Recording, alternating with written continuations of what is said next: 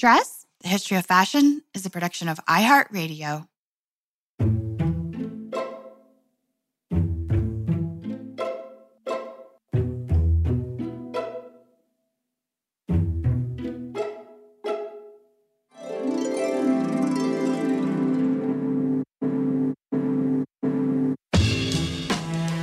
With over 7 billion people in the world, we all have one thing in common. Every day, we all get dressed. Welcome to Dressed, the History of Fashion, a podcast that explores the who, what, when of why we wear. We are fashion historians and your hosts, Cassidy Zachary and April Callahan. Dress listeners, if you tuned in last week to our two part episode on Highland style, you are already ahead of the game because today we continue with our exploration of Scottish dress. And if you haven't already listened to the Highland Style episodes just yet, you might consider doing so before proceeding with today's episode, as many of the things that Dr. Wayne and I discuss in those previous episodes, well, it kind of sets up a lot of the history that in turn contextualizes today's episode. Because today's episode is less about fashion history and perhaps a little bit more about fashion which is, of course, why we designate many of our discussions with contemporary makers as Fashion History Now episodes. It's always a thrill for us to chat with designers who are the creators of fashion history's futures. I mean, they're the ones who are defining fashion history right now for future generations. And undoubtedly, when it comes to the topic of contemporary kilt making, one of those individuals is today's guest. We are so pleased to welcome Howie Nicholsby to the show today. Howie is a fourth generation kilt maker living and working in Edinburgh, where he operates his family's traditional kilt making business, Geoffrey Tailor Kilt Makers, as well as his own contemporary kilt making business, 21st Century Kilts, now in its 26th year of business. And Cass, Howie is widely known as one of the best in the biz, having kilted a veritable who's who of stage and screen, from Lenny Kravitz to Russell Brand to one of my all time favorite DJs, Danny Howells, who never thought that he would come up on dress, but here we are. These are just a few of the celebrities Howie has custom kilted um, that he doesn't mention in our chat. So there's a few more to come. Can I just say that I love that kilted is a verb? We can't wait to hear your chat, April. Howie, thank you so much for joining us to talk about all things kilt. Howie, a very warm welcome to Dressed. Thank you, April. Great to be with you. Well, I'm thrilled to talk to you today um, for a number of reasons. Only one of them being that your profession is quite literally in your blood. Correct me if I'm wrong, but it's my understanding that you are not a third, but a fourth generation kilt maker. And I am definitely going to ask you a little bit about your family's history in the profession in a bit. But before we get to that, there are probably some kind of foundational elements that we should establish for those of us who are not kilt experts. Uh-huh. Um, and this includes myself. I am not an expert in Highland or Scottish dress history. So, the first thing that I want to ask you is what exactly is a kilt? And what distinguishing features make a kilt a kilt? Okay, so it's very tricky because people have different interpretations.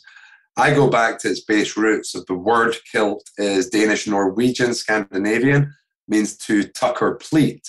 So the key word for me there being is pleat, um, and that it's a skirt form. So, you know, the kilt can cause quite a lot of arguments. Is it a skirt? Is it not? For me, a kilt is a type of skirt that has evolved from African nations, Scandinavian nations to evolve around the Victorian period in Britain to being the garment we know today, as opposed to the great kilt, which is the wrapper fabric, which could be very easily compared to ancient Greek and Roman togas. So mm-hmm. the idea of a kilt being only Scottish can be taken away quite easily. But if we look back into historical garments, all men wore unbifurcated clothing. So everything was skirt like. So mm-hmm. for me, the kilts never come from one place, it's never evolved from one garment. It's a very living piece of clothing and can be interpreted in so many different ways. The fact that you have in Seattle the company Utilikilts. So, you know, it's a pleated utilitarian skirt very cleverly using the word kilt, and I love them. I would wear a utility kilt if I didn't do what I do.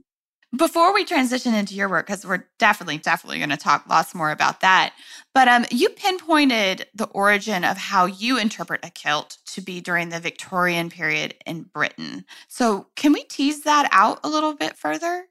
Who was wearing kilts at this time? Sadly, really the military, aristocracy, very wealthy heads of state, you know, French aristocracy, English aristocracy, clan chiefs really people who could afford it by this point because it had been completely outlawed in 1745 after the Jacobite Rebellion. It goes without saying that the kilt is this iconic garment in the popular imagination. It's very much an emblem of Scotland. What I'm hoping that we could do, and you would be willing to do, because the history of the kilt is fascinating, it's complex, it's fraught with conflict. You already mentioned that it had been outlawed in the 18th century. Would you be willing to give us a very, very brief history of the garment so that our listeners can kind of understand how the kilt was politicized historically? Ah, right. Okay. So pre Jacobite rebellion, the tartans weren't quite so set as we know them. You know, you couldn't say that's definitely a MacDonald tartan. So it wasn't so much the identification of tartan, although the pattern of the tartan did represent families at that time, just not as strictly as we are now. That was outlawed too. So the kilt and the tartan, the fabric the kilt was made from, but a kilt even back then could be plainer or dog tooth, houndstooth fabric. It was seen as the Scottish Highlanders' identity. So by taking that away, it was very much an imperial move to destroy a people's culture, makes them assimilate into the imperial culture that that empire want them to be taken into. So you know, it was very much trying to dishearten the Scots to to have any fight back. Um, I mean, this is before my time. My family arrived in Scotland in about 1880, you know, a good hundred or so years later. So this isn't so much in my blood. The tailoring and the kilt making. Historically, I can only go along with what's in historic books and what historians write about how far back the kilt and tartan really goes. Most people accept but say tartan was mostly invented around the 1822 King George IV visiting Scotland, Sir Walter Scott going a bit wild and getting all the clan chiefs into choose these tartans. And then there's stories of uh, Polish brothers who made up a lot of the tartan history. Oh, yeah. For me now, as a fourth generation Scotsman, that history being 2022 now and that King George IV visit was 1822 that's a good 200 years of history, whether it's made up or not. People identify with it. It's um, for me, if you're not a Mackenzie or have a connection to Mackenzie, there are so many other options in the kilt world to not just wear a Mackenzie. So I think full circle to what tartan was meant to be as an identifier, there is cultural appropriation kind of being connected now to wearing someone else's tartan because you know they are over a couple hundred years old. Some people do take it quite seriously, especially our American and Canadian, Australian customers who find their Scottish tie and heritage to the MacDonald clan or Mackenzie or MacLeod very, very important to them.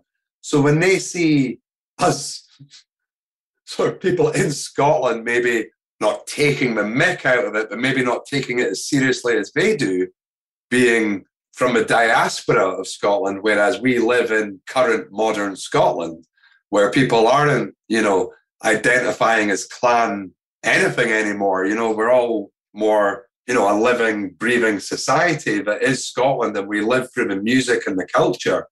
But it's not so much every day, but we're eating haggis and shortbread and whiskey and roaming around in tartan regalia. You know, people wear Levi's, people wear Diesel. It's, there's All Saints clothing shops in the corners here. You know, it's like any other cosmopolitan city in Europe.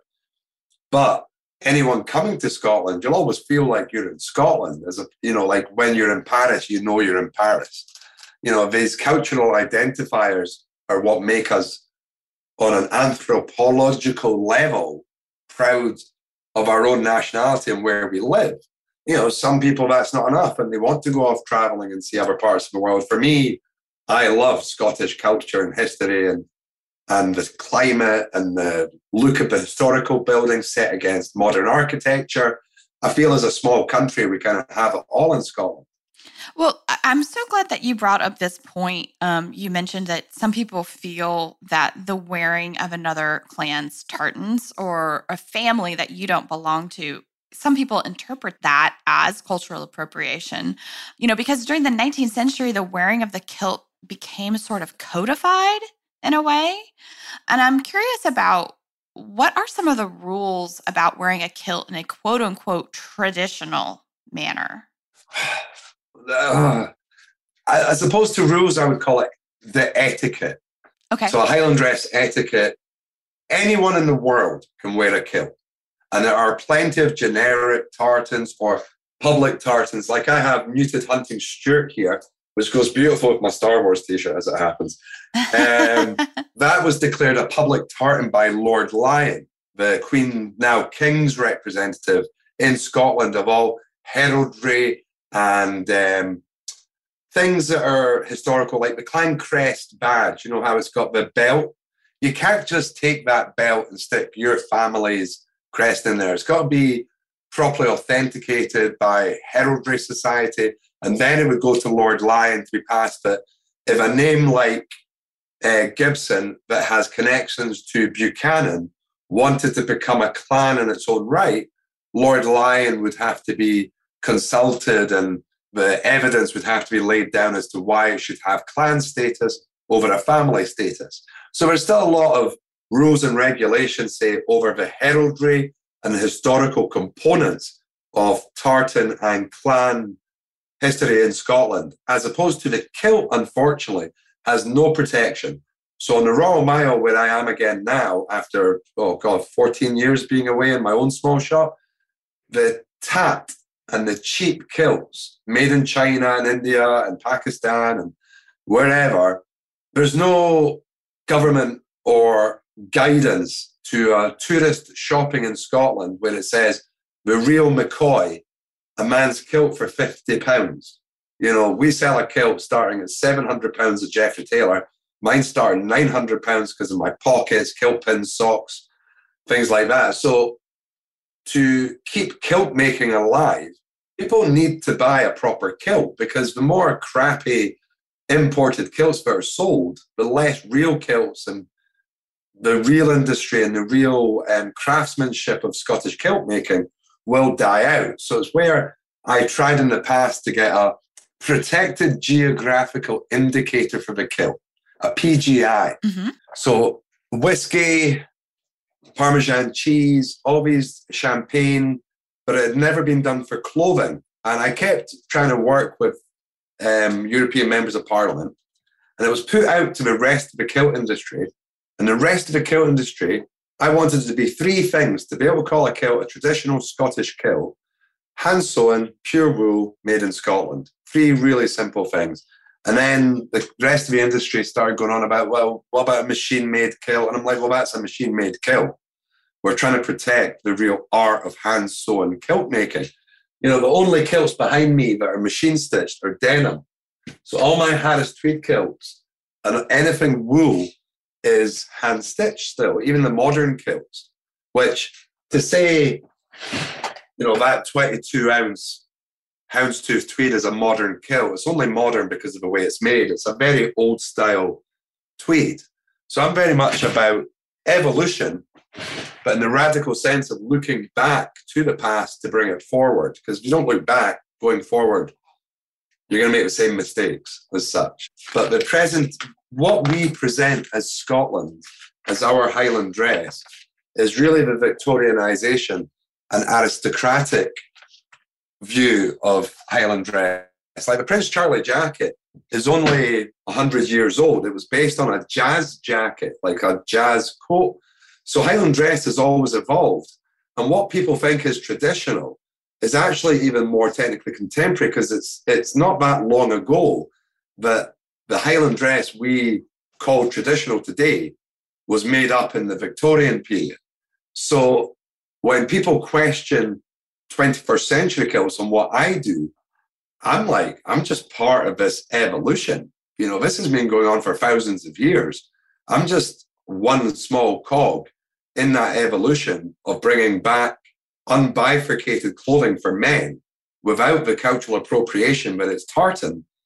That, you know, if it's a denim kilt, the person wearing it, whether it be Danish, Japanese, a Japanese customer can easily say back in ancient Japanese history, men wore robes and very loose garments, but that Japanese customer in the 21st century here and now can say, I feel an affinity towards the garment of the kilt and that mm-hmm. pleating and the comfort, but I don't feel an affinity to Scottish tartans. So what I did was I separated the fabric from the garment. Right. Well, you have to know the rules to break the rules, right? yeah, I mean, I have my own etiquette now. But for example, my front pocket system should two rules don't wear it with a sporran and don't wear it with the socks up. So, you know, it should be more of a mm-hmm. Socks down crunched look. And if you're wearing the big front pockets, you know, these big ones here, it's instead of a sporran. So putting a sporran in between, which unfortunately over the years, there's pictures in my gallery of customers who get a bit excited and they're a bit like a kid in a candy shop and want to wear everything all at the same time. Uh, like less is more sometimes, you know? Yeah. Well, for any of our listeners who might not know what a sporran is or how socks are traditionally and maybe now worn with a kilt, would you go into that a little bit? Sure. So a sporran is a pouch you know, if you were to think in the States of who was the guy with the feather hat and the tail coming out is the Oh, Davy Crockett. Davy Crockett, you know, he had pouches all over him. He'd have a tobacco pouch, a food pouch, a water bag. So sporrans is the Scottish term of that. But it's like a pouch. And that pouch can be used for anything.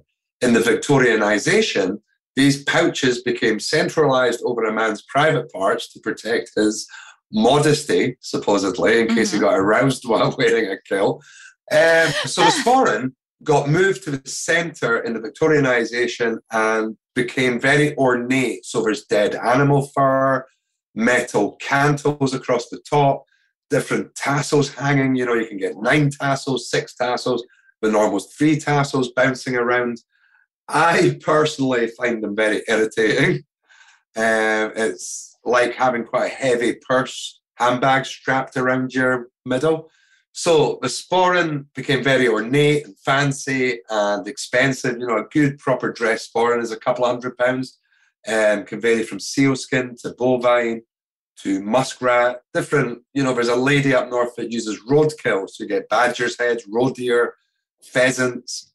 I mean, it's a work of art. A sporran is a work of art in its own field of craftsmanship. You know, a, a kilt maker doesn't make sporrans. A sporran maker doesn't make kilts. But it's the same of all the accessories in Highland dress are all different. You know, the sgian-dubh, the dagger that is worn down the sock, that's a whole other art form of knife making and the, the handles and the carving it. So the whole Highland dress ensemble is all very individually, historically, has its own story and path and um, this well, story being the operative word. Right. That's really, really interesting. So there's very specific elements that are made by very specific artisans. Yeah, yeah. I think the term artisans has become much more prevalent in Highland dress in the last 20 years, especially with lockdown, that these one off items are becoming more what people want. You know, people don't want to mass produce sgian-dubh or sporrans. They want it to be made especially. That you know, whether it be roadkill or an antler that's a byproduct, um, as opposed to using plastic resins or fake fur um, or just plain leather sporrans. So the diversification of these artisans is important because it's all about the ethical sustainability of each part of Highland dress that keeps people excited that if you can't say afford the real thing, but okay, you might build yourself up to it, but you appreciate that there is a artisan level to Highland dress that goes back historically, even pre Victorian period, that every component existed before the aristocratic purging of the practicality of kilt wear and it becoming much more avant garde, fancy dress well, it's almost in fashion in in in that era. In that era, yeah, and even through some periods in Scotland, but not really. It kind of really did die out because of this Victorianization. I mean, it's more in my lifetime and with people like my mum and dad creating the outfit package in the 70s.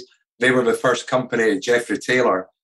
Uh, my dad is Geoffrey the Tailor. So, I mean, people who know the industry, my dad goes back 50 years in the industry. He was the first person to do the rentals of kilts. And, um, you know, things like Mel Gibson doing Braveheart didn't do any harm. Rob Roy, Liam Neeson, even even films like Trainspotting that put Scotland on the map and Scottish identity and made Americans and Canadians and Australians, New Zealanders, people around the world in the Scottish diaspora to look up and think, actually, being Scottish is pretty cool. Um, I can be proud to be Scottish. And wearing a kilt could be quite cool. I could get a bit of attention. I can peacock. You know, for a guy, men do not have many options in the wardrobe. And the kilt stands out as a very masculine but alternate piece of clothing unless you know you grew up in Scotland and you know kilts, whether it be from Highland dancing or scout groups or even rock stars wearing them. Like in when I was what we're now talking 19 years ago, it'll be 20th anniversary next year of the MTV Awards being in Edinburgh and me having the honor of dressing Vin Diesel. And he was awesome. and still nearly 20 years on in Edinburgh, I can still get bought a drink because, hey, you're the guy who dressed Vin Diesel. and Vin Diesel really did open up my marketplace a lot in the last 20 years. But yes, he has Scottish roots, but the way he rocked that kilt and even the photography online of him wearing it, he owned it. He felt comfortable. He felt masculine. He was very open minded to wear it for the whole show because normally at the MTV Awards, the guests are changing outfits. He was meant to wear a traditional outfit at Edinburgh Castle, and he was like, "No, no, no! I want to wear this leather kilt the whole bleep show." And uh, yeah, yeah, he swore, "I'm bleeping." so yeah, people get very enthusiastic once they actually try it. Yeah. Well, I was looking at your website and I was looking through the list of celebrities that you have created custom kilts for. And I was like, is there anyone Howie hasn't created a kilt for? It's pretty impressive. And the journey's been incredible. Like Mario Testino on the list did a beautiful photo shoot. Yeah. But he's up for questionable behavior. And I suppose that's the problem. You do something so long that historical starts to catch up in some ways. I mean, there's so many people I'd love to have dressed like Eminem over the years and Will Smith, just loads of Brad Pitt, loads of Hollywood stars. But however many people I dress, I'll never be happy or content until I get a US president or a royal in a kilt. You know, Barack Obama. If I'd got Barack Obama in a kilt, I probably could have uh, maybe, well, I wouldn't have hung up my hat. But I mean, I've dressed Richard Branson and I've dressed Prince Albert of Monaco. There's another very well known person who I've kilted that I'm not actually allowed to talk about because of a NDA. I love that so much. Now I'm going to go to bed thinking about that tonight.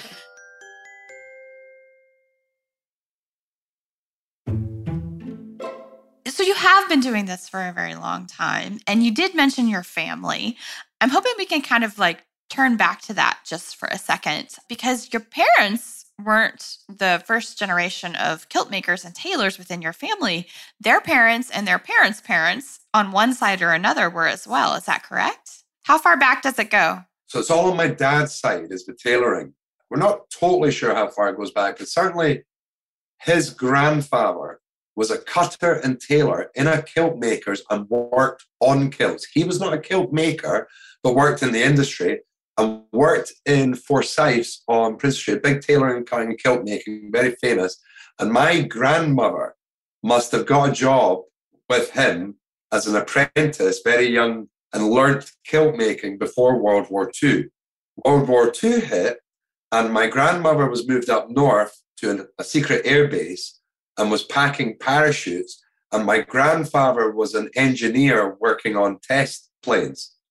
They were the only two Jewish people up north of Scotland in this uh, naval air force base and got together. And after World War II, they came back to Edinburgh, and my grandmother taught my grandfather how to make kilts. So the two of them were making kilts for mostly, I think, pipe bands, some military stuff, and some private customers as well.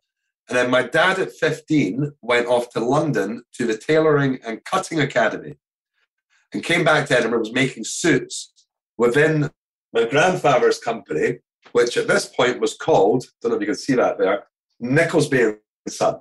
Uh-huh. I okay. I bought this jacket on eBay, but we'll come back to that.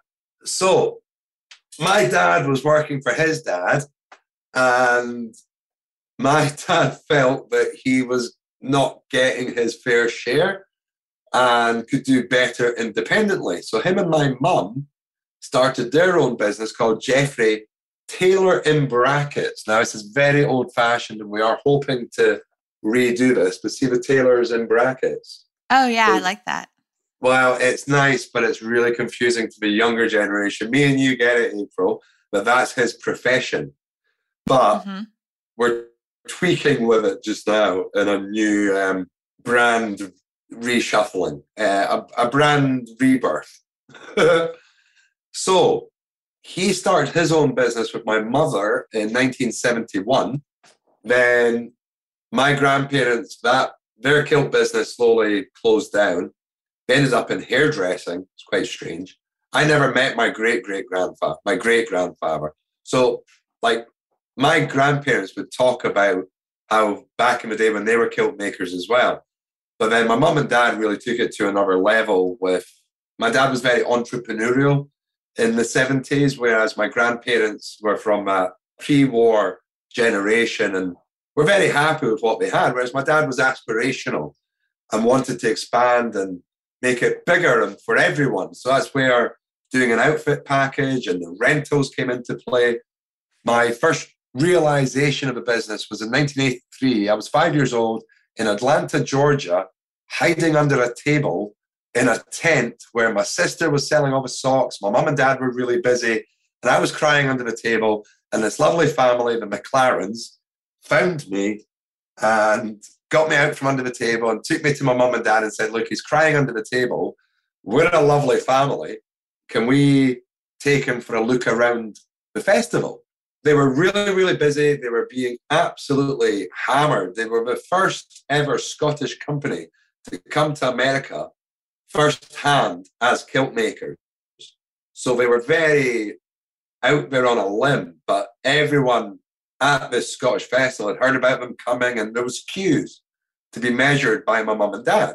So they were really busy. So they let me go off, and I fell in love with Scotland in Atlanta, Georgia, in Stone Mountain Park, because there was like 50,000 people, bagpipe competitions, caber tossing, dog trials, dancing competitions, whereas in Scotland, it was maybe a couple of thousand people and it was rainy and horrible. Whereas in Atlanta, Georgia, it was beautiful. And that trip, we were in Disney World, we tagged a family holiday, and my sister, who had been working, pulled out a load of dollars and was going to buy herself something. And I said, Where, where did you get all that money? And she goes, While you were crying under the table, I was working. So that taught me that if I actually just got a wee outfit and a box to stand on and worked, I would get paid. So in 1984 was my first paid gig working the, the socks. I sold the socks and the garter flashes. The garter flashes hold up the socks and have a little bit of fabric hanging off. So my, my maximum sale was about 20 $25. And I was taught how to use the old running credit card machine. so I've now been doing this for 38 years. That's amazing. I love that story. Very entrepreneurial at age six or seven. Yeah, yeah. I, I, I kind of got the vibe that everyone was really buzzing and enjoying themselves. And I really was miserable crying under the table that year. So I guess at age six, I just wanted to join the party. Yeah. Well, you've said in the press before that as a teenager, you didn't necessarily intend to carry on the family tradition. What changed your mind? Depends how candid you want me to be however candid you would like to be. I mean, the God's honest truth. I wanted to be a movie journalist, not a movie critic, mm. but a movie journalist. And I realized you're obviously going to end up being a critic. And I couldn't, I didn't want to go down that line. And as it happens, and fate sent my way on acid psychosis, too much LSD. um, in 1996, pretty much a two month period changed my entire life and life plans. So at the time, I was planning a year out to Israel and then university in London to carry on my studies of media. And then this psychosis hit, and I was pretty serious. And my parents privately and quickly got me into a rehab clinic in the borders of Scotland, very well renowned, world renowned. And I was in and out within a week and 10 days. I say a week and 10 days. The first week I was very unwell. And then divine intervention, I snapped out of it, good therapy, 10 more days of therapy and sharing and working the steps. I was released back into the big wide world and had a lot of life choices to make. The year out to Israel was postponed because I was seen as a bit of a high risk. So I decided to spend a year in the business. It very much felt like my parents had saved my life. And I'd always respected what they do and what a great business they had. I just didn't think I wanted to go into the kilt industry. But I decided to give a year and to see where I want to go with university and whether I wanted to do Israel trip still. And I said, as part of the deal of going into the business, I kind of saw it would be quite therapeutic. I wanted to spend at least one day a week in their workshop, which is the floor above me where I'm sitting, which is now about to be converted into apartments. The workshop's out of town, it's about to come back into town. But back in 1996, the workshop was upstairs on the Royal Mile. And I got put in with all the ladies, all the kilt makers I grew up with who knew me since I was a little boy in school shorts. And I would used to come upstairs after school and sit and watch them sewing. So there was kind of a familiarity at 18 years old, having gone through what I'd gone through of being up there in the workshop with people I'd known since my childhood who were willing to spend the time to show me how to make a kilt. Because I thought, Dad, let's do this year. But if I am going to come into the kilt industry, you're a master tailor by trade. You were taught kilt making by a member of your staff in the 70s, I feel like I should definitely know how to make a kilt from start to finish. So that year, um, I got right in about it, sometimes more than a day a week, sometimes was so on into the evenings and really enjoyed it, found it very therapeutic. And then realized because I didn't have a tartan, I really didn't know what kilt to make for myself. And although I was clean and sober, to an extent, I was drinking alcohol at this point, um, but everything else all, all done and dusted. But I still like to go night clubbing and cream nightclub and Ministry of Sound, these 90s rave house music albums, all had people dressed in PVC, the plastic mm-hmm. material, mm-hmm. bright colors, funky colors, futuristic. I've got it sitting right here. I'll get it. So, oh, I would love to see. I was in London and I'd spoken to the kilt maker, mum and dad's head kilt maker, about buying some unusual fabric to make a kilt. I found this snakeskin PVC. That, oh, it's great. And that is completely hand stitched PVC. What our listeners can't see that I can see because it's on camera is that you have had it uh, framed so it's in it's almost in like a little shadow box mounting. Yeah. It's really great. I hope to get it into the National Museum of Scotland one day. It's wonderful. Certainly into the Scottish Archives. Mm-hmm. Um, the reason it got um, framed, it was it, because it was the original prototype and it was high waisted and it was still constructed and sewn completely as a traditional eight yard hand sewn military kilt. The only difference that that's not a traditional what we talked about earlier, the PGI. The only difference was it's made in Scotland and it's hand stitched, but it's not pure wool. So it cannot be called a traditional Scottish kilt. But it's certainly the first part of its real evolution. That the actual thing that's being evolved is still exactly the same, but a different fabric. So it, it all stems from that sitting, sewing that kilt in 1996, having gone through mentally what I'd gone through made me realize that I wasn't the only one out there, Scottish or not, without a tartan who wanted an alternative in clothing and felt that because of my historical past but forward thinking mind from my parents' generation, that the natural evolution generationally would be to modify the core product that we sell well, the, the major factor is growing up as a child, I hated wearing a kilt. It was so heavy and high waisted that it literally went right under my ribs. And mm-hmm. I would make any excuse, you know, even to the point of wearing tartan trousers to work in as opposed to having to put a kilt on. Apart from when I was in America and traveling in London as a child, no, more so America as a child. I loved wearing a kilt in America. But see, home in Scotland, unless it was a really formal event, I didn't really want to go through the hassle of putting it on. But when I, at 21, when I started wearing a kilt every day, and the, the hip is lower on my kilts, I find now wearing trousers uncomfortable. So the irony as well of me not wanting to join the kilt industry, not wanting to wear kilts, to then being part of the evolution of the kilt going forward for everyone else, but also enjoying the garment in my real life every day. I couldn't go back to trousers. I would find life too boring.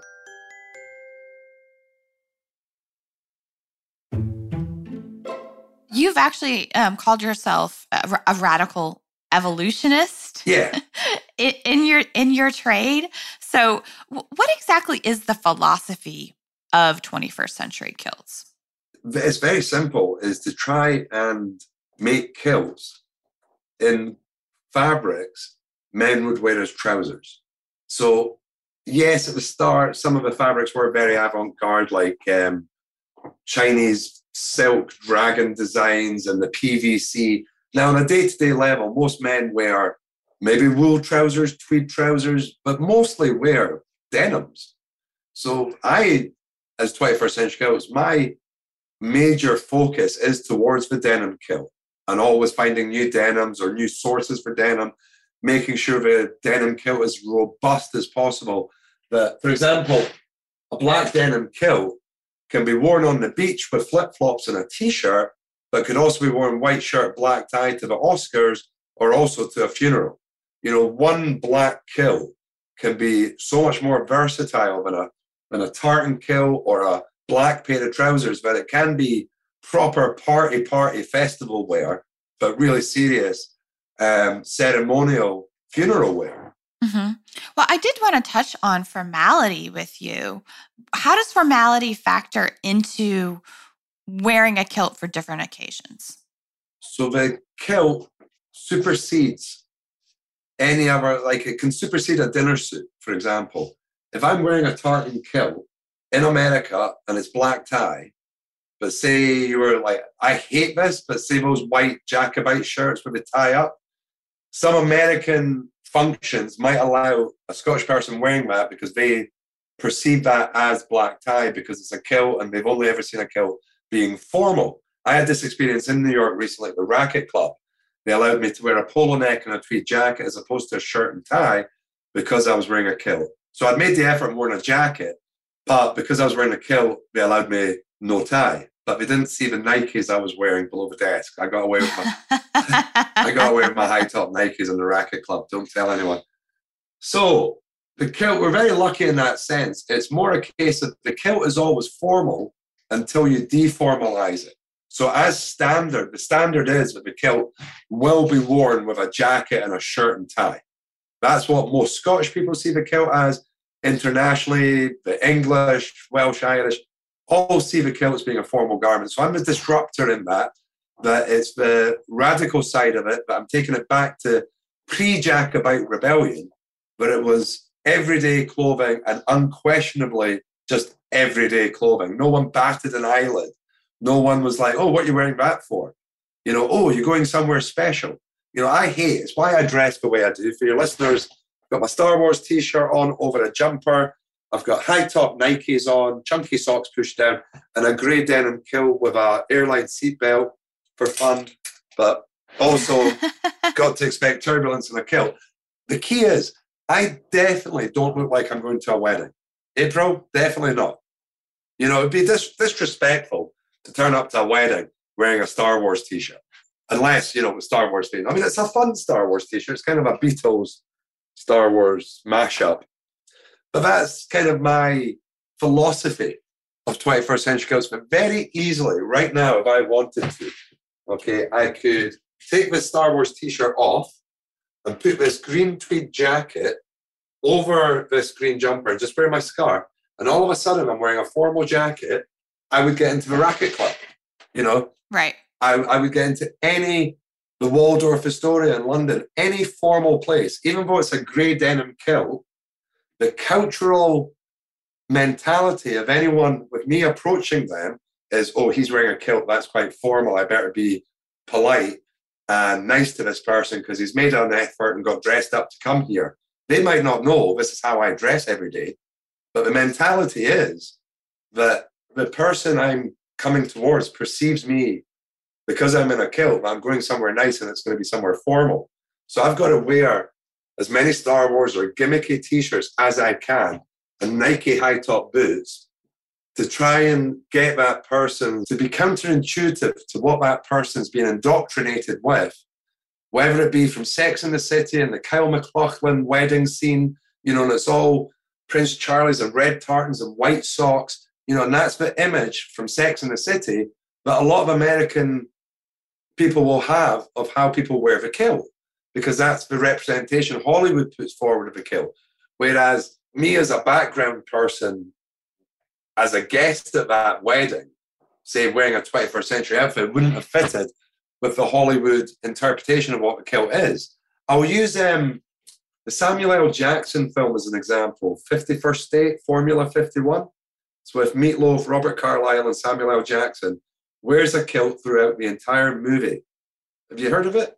I haven't seen it. It's a great film, and I recommend it to all your listeners. It's one of Samuel L. Jackson's finest films. I love Samuel L. Jackson. He there's a little bit of a fight action scene where he annihilates four neo-Nazi skinhead punks with a golf club in a kilt in a hotel reception area in Liverpool. It's a brilliant film. It's really good fun. Um, right, my point being, the costume designers and the producers, the creative of that movie, wanted Samuel L. Jackson to wear a brown tweed kilt. They loved it. It looked really cool on him, really stylish. We sent the kilt down to him. But at the last minute, the producers got involved and the writers of the film, and if you've seen the film, I don't want to spoil it, the kilt had to be tartan. And there's another company that weave the actual tartan that have an office in London that were able to do that kilt for that film. So I never got Samuel L. Jackson in a 21st century Kill in that movie. It might have been a real moment for 21st century kilts if Samuel L. Jackson had been in the film, you know, with my kilt pin, my styling, that whole thing. It's my styling in the film. I've nothing to do with the film, but you can see that they've definitely sort of looked at 21st century kilts and the styling of the socks pushed down and the boots and the chunky jumper that, you know, we certainly helped with the, the styling of it. And I think that really kind of speaks to exactly what you just said is like if you took off your Star Wars t shirt and put on that blazer that you have hanging behind you, it's all about how you decide to style the kilt in terms of the message that you're sending. Yeah, yeah. Um, it's fighting down as well hundreds of years of perception of what a kilt is and also trying to come away. So, again, the Star Wars t shirt is very light-hearted and child friendly you know, I wouldn't rock about with like a DC Joker t-shirt on or anything aggressive or depressive or violent or even some band t-shirts because then it also takes on like is he wearing the kilt in a kind of rebellious rock way? Because I dressed JD from Korn, you know, and JD wears a kilt a lot on stage and lots of different styles, but he always looks like a rock star on stage wearing a kilt. Now I can't walk about Edinburgh looking like JD from Korn. You know, I still have to look on the top half like a respectable tax-paying adult. You know, so I've got, you know, my hat here and my glasses. Hold on.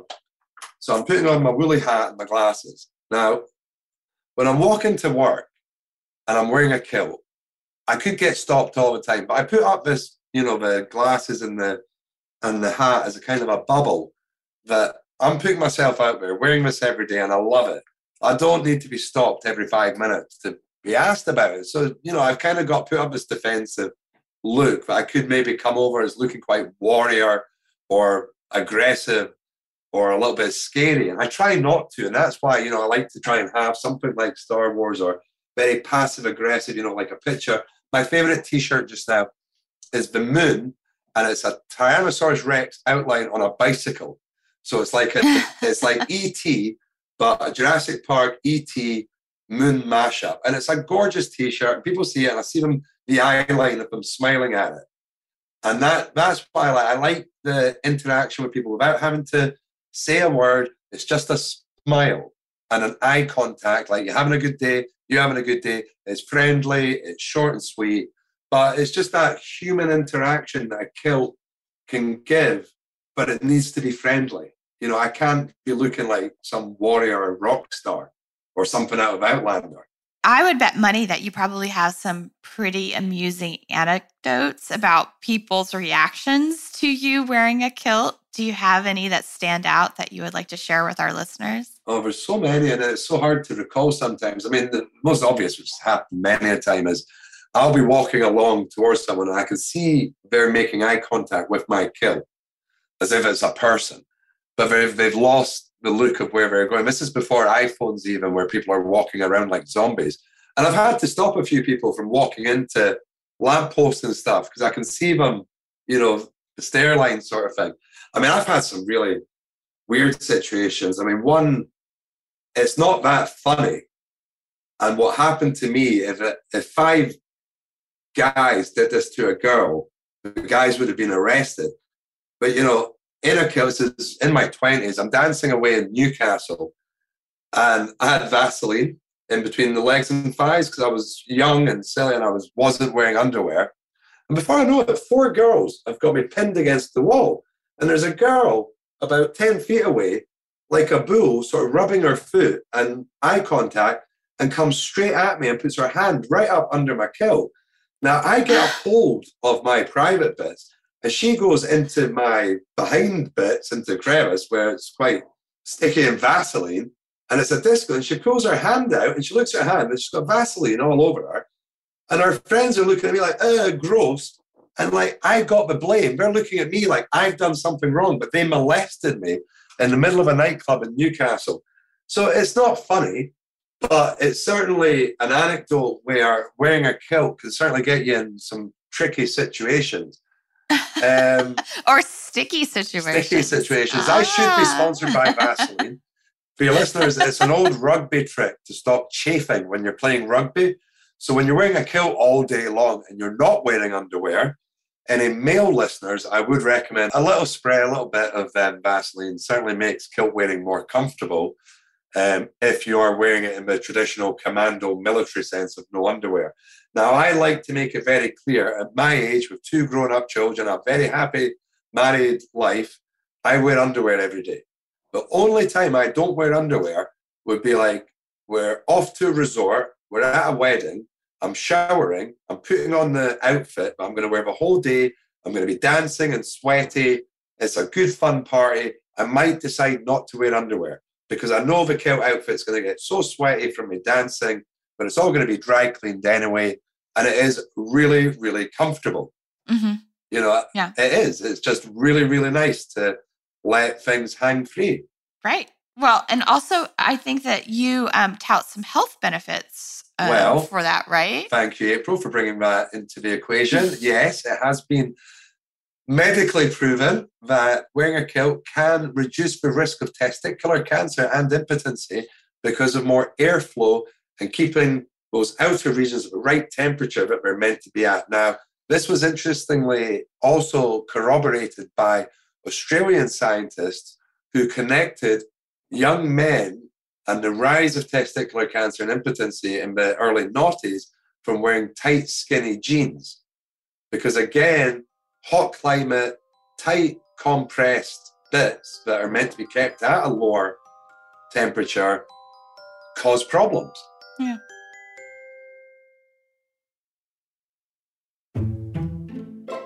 This is fascinating, I'm sure, to some people who have never worn a kilt before and always had these questions. What advice would you have for for someone who is new to the kilt wearing scene?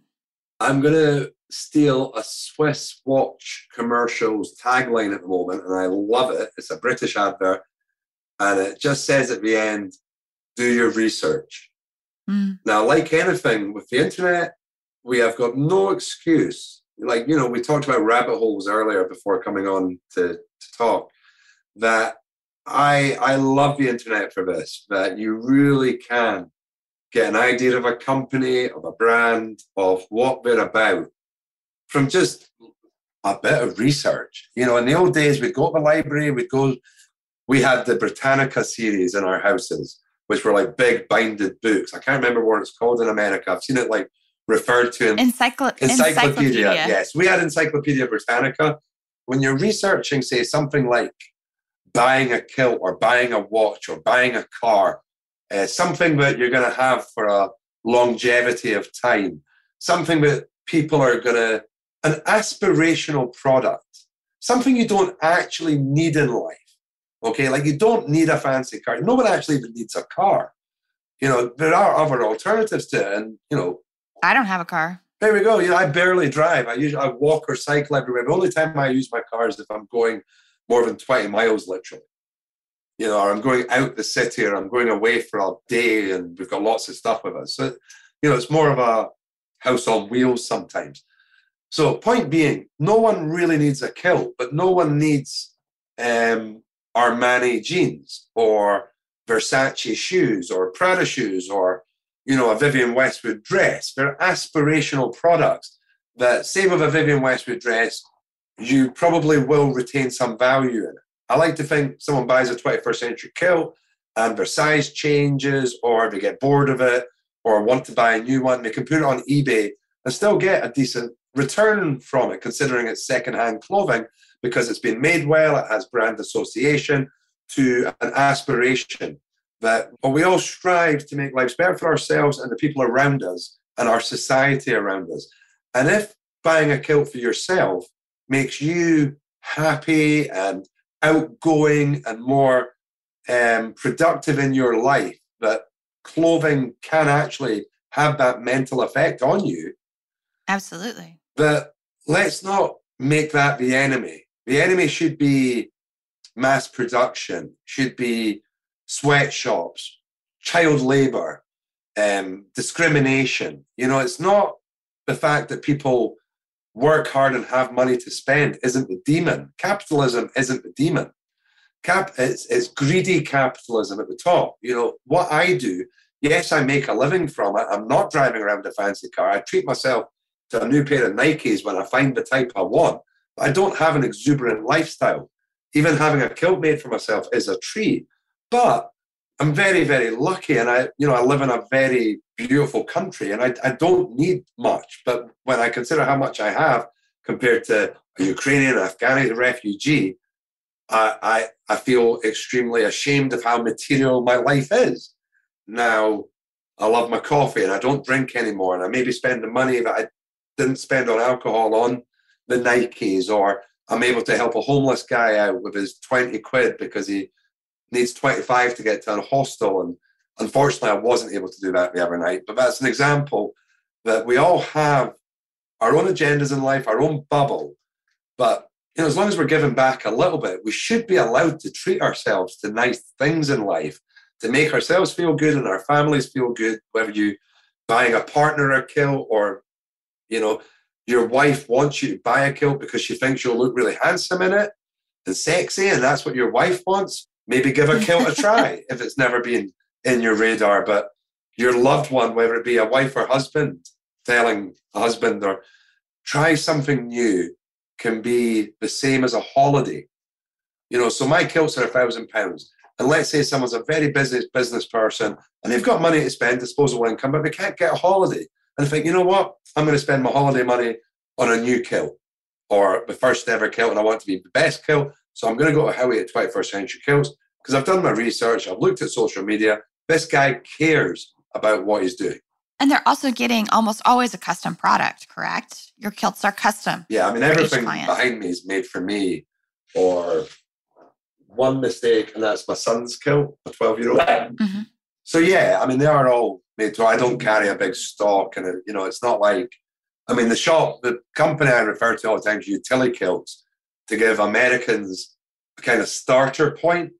But Utilikilts have been going the same length as me in 1996. And I have a beautiful store in Seattle where you can just walk in and get unbifurcated right men and men.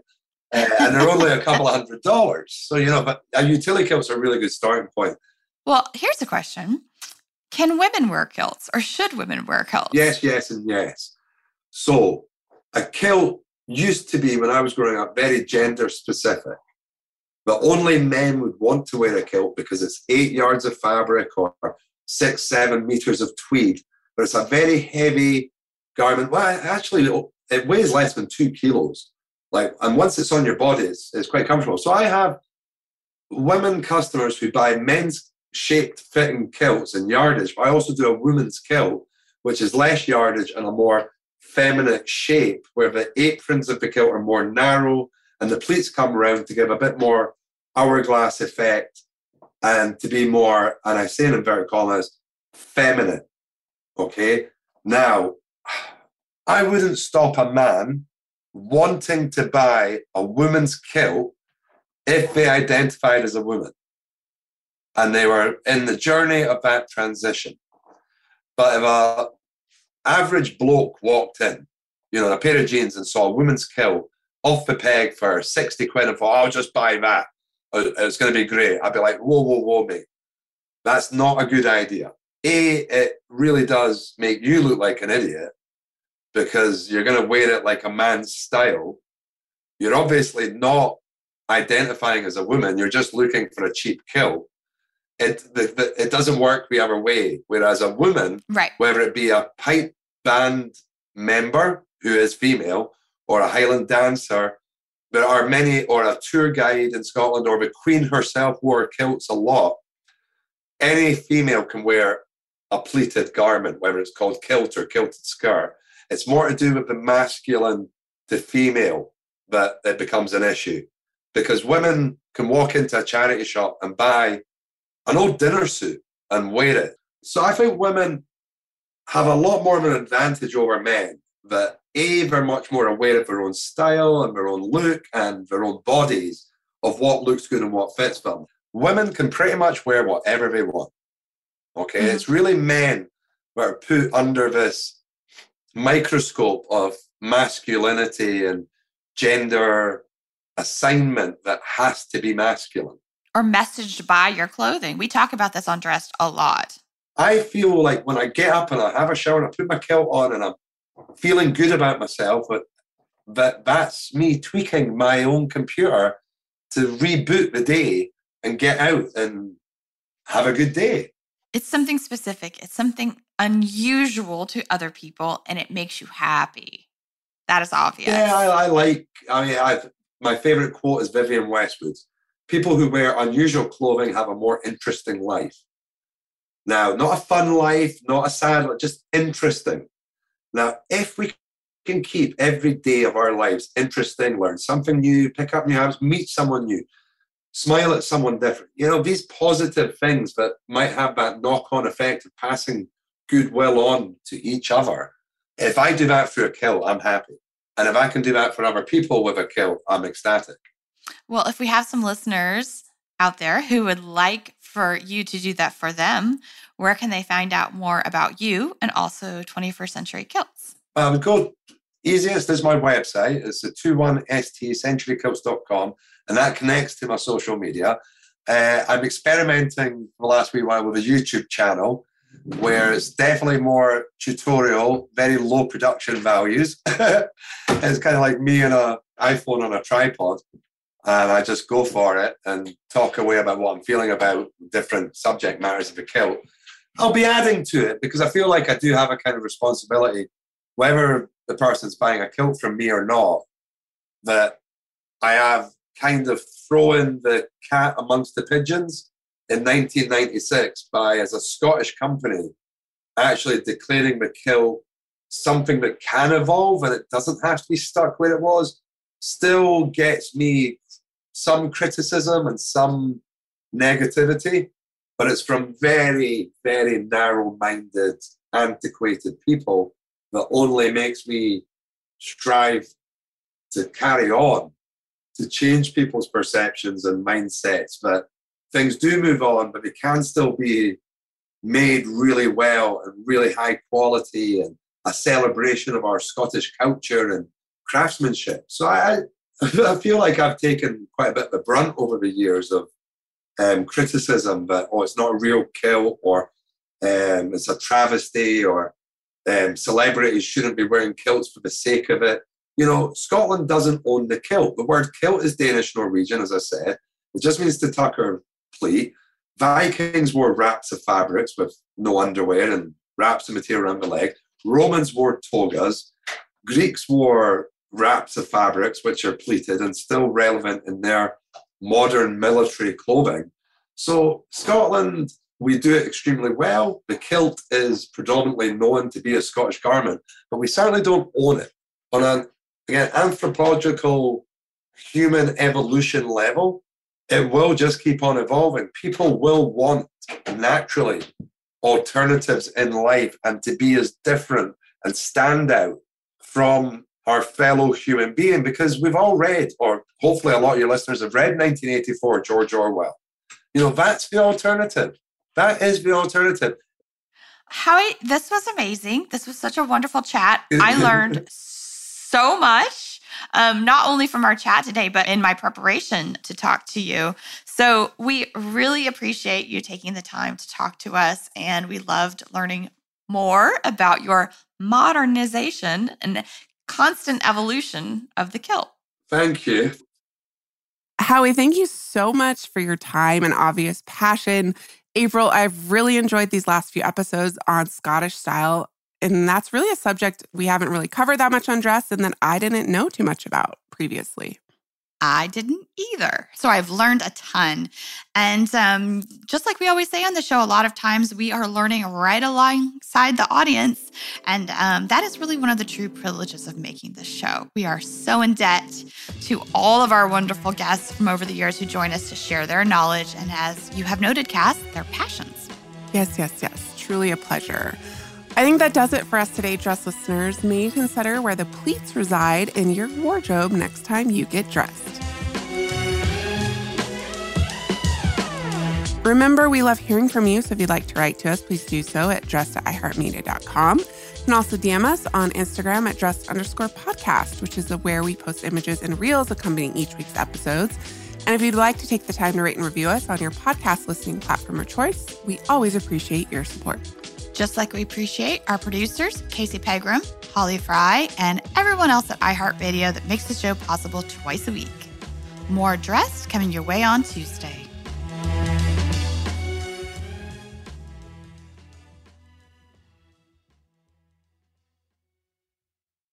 Dressed, the history of fashion, is a production of iHeartRadio. For more podcasts from iHeartRadio, visit the iHeartRadio app, Apple Podcasts, wherever else you listen to your favorite shows.